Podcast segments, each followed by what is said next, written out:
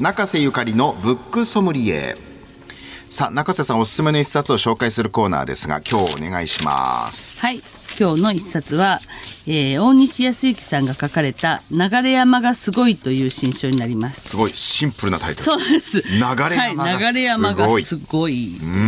で大西さんはあの日経新聞にいられた方なんですけども、うん、あのロンドンにもいられたりしてで日経ビジネスの編集員とかを経て2016年に独立されて。あの江添さんのことを書いた「起業の天才」という本とかも大変話題になりましたけれどもその大西さんは実はその流山に住んでらっしゃるんですよね。そうなんですねもう30年も、ねうん、はい。だからこそまあこの一冊が誕生したんですけど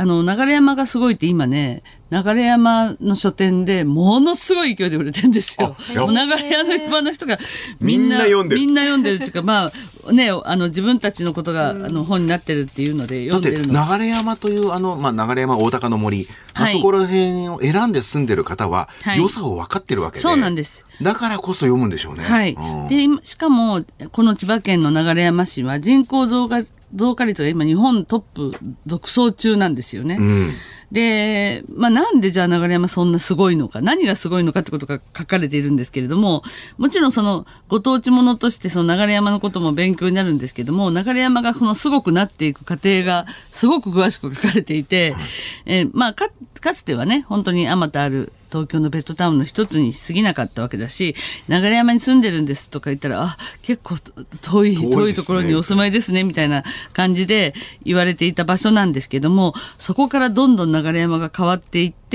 あの母になるなら流山っていうキャッチコピーあのご存知の方が多いと思いますけれども、はい、であのそそれでこう働くお母さんたちのもう救世主のような街になって、うん、ここにそれを求めてこう転居する人たちがすごく増えているんですよね。ちょっといろいろテレビでも特集されてるのは、うん、それこそそもうあの送迎のバスを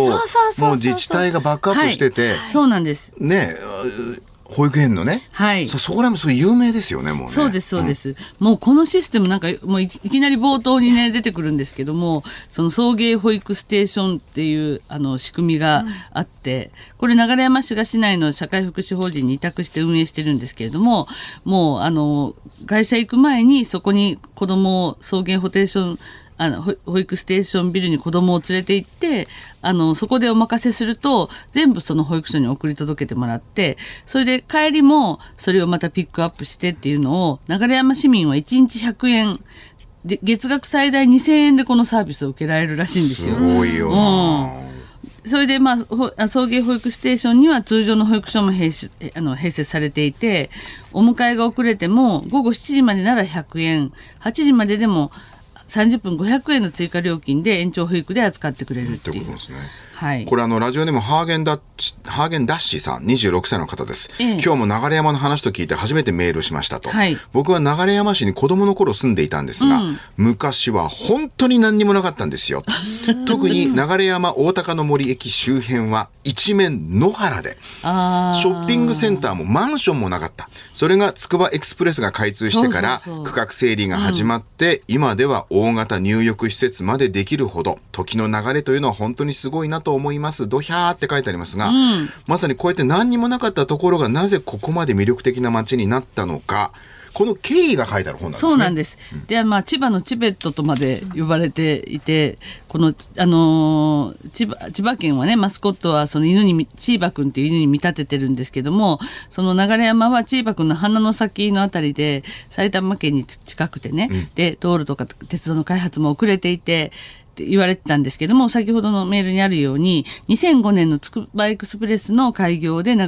山市が変わるきっかけになっていくわけです。うん、市内に南流山とか、流山セントラルパークとか、流山大高の森っていう3駅ができて、うん、駅周辺で一気にこう、進んでいくんですけども、まあ、この中には本当実名でいろんなその流山を変えた無数のヒーローたちの名前が出てくるんですけど、はい、まあ、まず筆頭株を言うと、うん、あの井崎義治市長という人が出てくるんですけど、ね、はい、そうなんです。この人もともとそのアメリカヒューストンで都市計画あの計画コンサルタントやってたんですけども家庭の事情で帰国することになってそれで彼はもうデータだけからそのもう実物を見もあの一度も見ないで、うん、えー、将来的に最もポテンシャルが高いといいうことで、1988年に流山にマンション購入するんですね。うんうん、で、それで、まあ実際に彼は暮らしてみたら、なんかその都市計画があまりにも、まあ、こう、お粗末というか素人レベルで、これ見ちゃいられないということで、こう、行政に市民としてこうかか携わってくるんですけれども。自分が都市計画をアメリカで学んだから、はい、もう本当に分かるわけですよね。かるわけですよね。でこれ自分がやるしかないんじゃないかとついに市長選に立候補するんですけども全くな何にも規制政党の支持もないし、うん、あのまあ、だけど味方してくれるその女性たちがいろいろあのあの景観保全とか自然保護活動しているような女性たちがあのとか定年退職後のサラリーマンたちが支持をしてくれて2度目の挑戦でなんと当選を果たす。当選しちゃうんですね。そう。それが2003年のことなんですけどでそれで井崎さんは市役所にそのマーティングマーケティング課っていうのを作って、うん、母になるなら流山市っていうキャッチコピーもあの作り出すんですよね。っていうそこそこからもういろいろもう爆心していくんですよ。だからこの今の市長もすごいですし、はい、このつくばエクスプレスを誘致するために田中角栄を口説いた元市長も出てくるし、そうなんですよ。いろんな人が実名で出てきて、この街がね、活躍するし、なんでここまで魅力的になったのかを多面的にこう見せるから、はい、なんかいろんな自治体が真似すればいいんじゃないかなっていう、ね、いや本当にねこれ自治体の教科書だってこれあのな成家さん成家誠さんがね,、はい、もう書評のね。て実名新しい自治の教科書。日本もあなたの街も変われるはずというこう推薦も寄せてらっしゃるんですけど本当私もねあこれ流山でここまでできたってことはなんかもう他の町だってこれ真似したらできるんだっていうことをすごい感じました、ね、だから最近岸田さんが好んで異次元の子育て支援とか言うけど、うん。うんはい、ある種お金をばらまくことより、こういう自治体がいっぱい増えることの方がよっぽど実効性があるだろうなっていう、はい、市原市のキララさん友人の娘さん夫婦が流山市に引っ越しまして先日赤ちゃんが生まれたそうです、うん、今流山市って若い人たちに人気なんですってねっていうメール来てますけど、はい、やっぱ本当まさにこういうことですよね。そうなんですよ、だからこうこれは流山に住んでる人はまあもちろん読んでもらいたいしで流山に興味があるちょっとこう引っ越しとか考えてるんだよねとかあとこう子育てをしながら働くってことをやっぱり両立したいとか思ってる女性とか、いろんなこう人がこの本を今求めていて、そうなんかね、うん、あのビジネスの成功ノンフィクションみたいな感じの面白さがありますね、はい、街の話なのに。そうなんですよ。だからその国の政策のミスを本当に地方自治体がカバーするという本当政治の新しい希望を示したっていうところもすごく大きいですし、うん、だからやればできるじゃん地方自治みたいなところがすごいあるんですよ、ね、実際に住んでる方が書いてる説得力ですね、はい、そうなんです。で、ここにも本当にそのいろんな女性もたくさん登場するんですけどもこれだけね流山で、まあ、例えば普通にエンジニアとしてバリバリ働いていた近藤美穂さんっていう女性は子育てきっかけに流山に転あの移って